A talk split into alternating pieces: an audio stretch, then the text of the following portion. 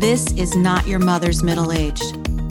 No longer is waking up each day, living the wash, rinse, and repeat cycle acceptable. We have the life lessons, the relationships, the wins, and the losses with which to navigate to our highest self without hesitation and without fear leading the way. We have been there and done that, and so we have so much to offer the world and each other. So join me on this journey speaking to ordinary women doing extraordinary things for new insights, new ideas, new medical breakthroughs, and new life lessons. You will be inspired to find your best life here and now. My name is Wendy Charles McGuire, and this is your Second Wind podcast. Hey, Second Winders. Wendy Charles McGuire here. This is a little unusual, but this is exactly what the people who produce my podcast have been asking me to do for months is do a podcast solo. But I've never really felt the need or the reason, and I don't want to be somebody that just pontificates about my own lessons in life and blah blah. I really want to talk about and with other women and other people doing modalities that raise us all up, bring us to our highest selves and all that good stuff. So that's really the premise of what I'm doing. But today was an exception. So after scrubbing some toilets to deal with my sadness, frustration, embarrassment, and feeding all the farm animals, I'm jumping on the microphone. Here we go. Today, I basically got my ass handed to me. I set up a pre call with a woman who has written a book. And truth be told, I thought I had at least browsed through this book. I believe it's down in my library, in my husband's bookcase thing, along with all the other business books, the Coveys, the one minute manager meets the monkey who ate my cheese, that kind of stuff.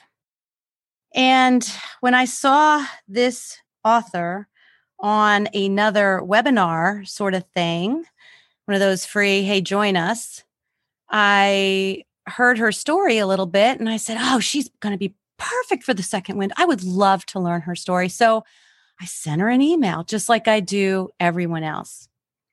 And she was great. She replied, and we set up a pre call for today. I'd already been a little bit late to get on the call because I had a few things go awry, but she was super sweet about it. I asked if it was still okay, and she said yes. We started talking. I told her the premise of my podcast, which shook me up a little bit after this call. And I was thinking maybe I need to rethink this whole thing. But then I realized that what I'm doing is true and real. I have conversations with women with no preconceived notions or ideas or much anything else. And I get to know them. I know their story. I'm asking the hows and the whys, who they are, what brought them to where they are. Because I think that's super interesting. And there's things to learn along that journey. And that includes going back to when you were growing up choices you made, things that were going on in your life, the who's, the what's, the where's, all that. And I don't necessarily always know about the person I'm interviewing. I kind of go in blank slate. And that's why I do my pre calls. The pre call is for me to take notes and to ask questions and to kind of connect the dots with people. And generally, 100% of the time, except for today, it's all fairies and unicorns, and everybody is about it and loves it. And we end up being friends by the end of the call. So that when I do the Zoom interview that you all hear, it's a conversation between two friends. And we talk candidly and honestly, and it comes from the heart and it's organic. So even though I may have nine or 10 pages in notes, I may not refer to them at all. I know their story now. And I know the highlights that I found important that I think that you, the listeners of Second Wind, will find important as well. So we get going. I explain the premise and why I do what I do. And she's all about it. She thinks it's great. I'm on the right track. great, let's go. So I start saying, okay, well, tell me about, you know, when you decided you were going to write this book. It's been huge for you. You've got all these other things going on. I know you've had health issues. What, what, what was that thing? And we really, it really, the conversation was going in circles and, and there was no pinpointing that time. So I was like, okay, well, let's let's talk about who you are. How did you grow up? And right then you could feel the dynamic and the vibe change. She really was like, Well, I don't understand why that's important. I really just want to share about my book and all the lessons in my book. Everything's in my book. Everything I've done, I share it all in the book. And I said, Well, I don't really want to share your book for all of what it says, but more share the person and then have people go get the book. You know, the inside look kind of thing. And that did not go well at all. And then it was a matter of, it was obvious I hadn't read her book. And I said, Well, I thought I read it, but I don't remember any of this. So I probably need to revisit that and read it. And at that point, I offended her. I definitely offended her. And she told me about her accomplishments, which are amazing and really cool and something that would be great to put your hat on.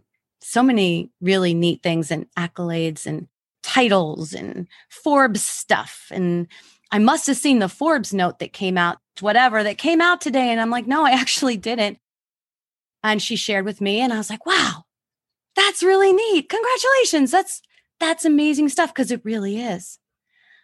But that wasn't important to me. What was important to me to share with you all was the person and why she wrote the book and what it did for her and the lessons learned in writing the book and where she ended up. Like the book, the business, the the new thing, whatever it is that my conversations are leading to with the person is that that's the gravy. That's the icing on the cake that they put everything in alignment, are living their best life, and this is what happened. And that's what I want to get to in my interviews. So once I've got the, I'm going to pull back. I don't want to be part of this. I think you're on the right track, but I don't want to be part of this. And I apologized and I said, I'm so sorry. I mean, I, I, I totally understand. I certainly did not mean to offend you. I'm going to read the book. I love all the things you've done and stand for. And I actually want to buy another copy f- for a friend of mine. But I understand. And I said, So do you think maybe in the future, after I read the book and everything, would you mind if we revisited?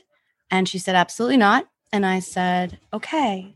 Well, I'm very sorry to offended you. And I respect you and your time. And, and that was the end of that. And I ended the phone call feeling embarrassed, upset, ashamed. Who can I call to make myself feel better? And I didn't. I didn't call anyone. And I tried not to cry and just felt really horrible. And who was I to interview even line up this interview with such a, I guess, important person who had accomplished so much. I am Wendy Charles McGuire. I am going to be 56 this year. I have a rescue farm. I have four children. I have a husband. I have two restaurants uh, that we are working all the time in because we don't have any employees.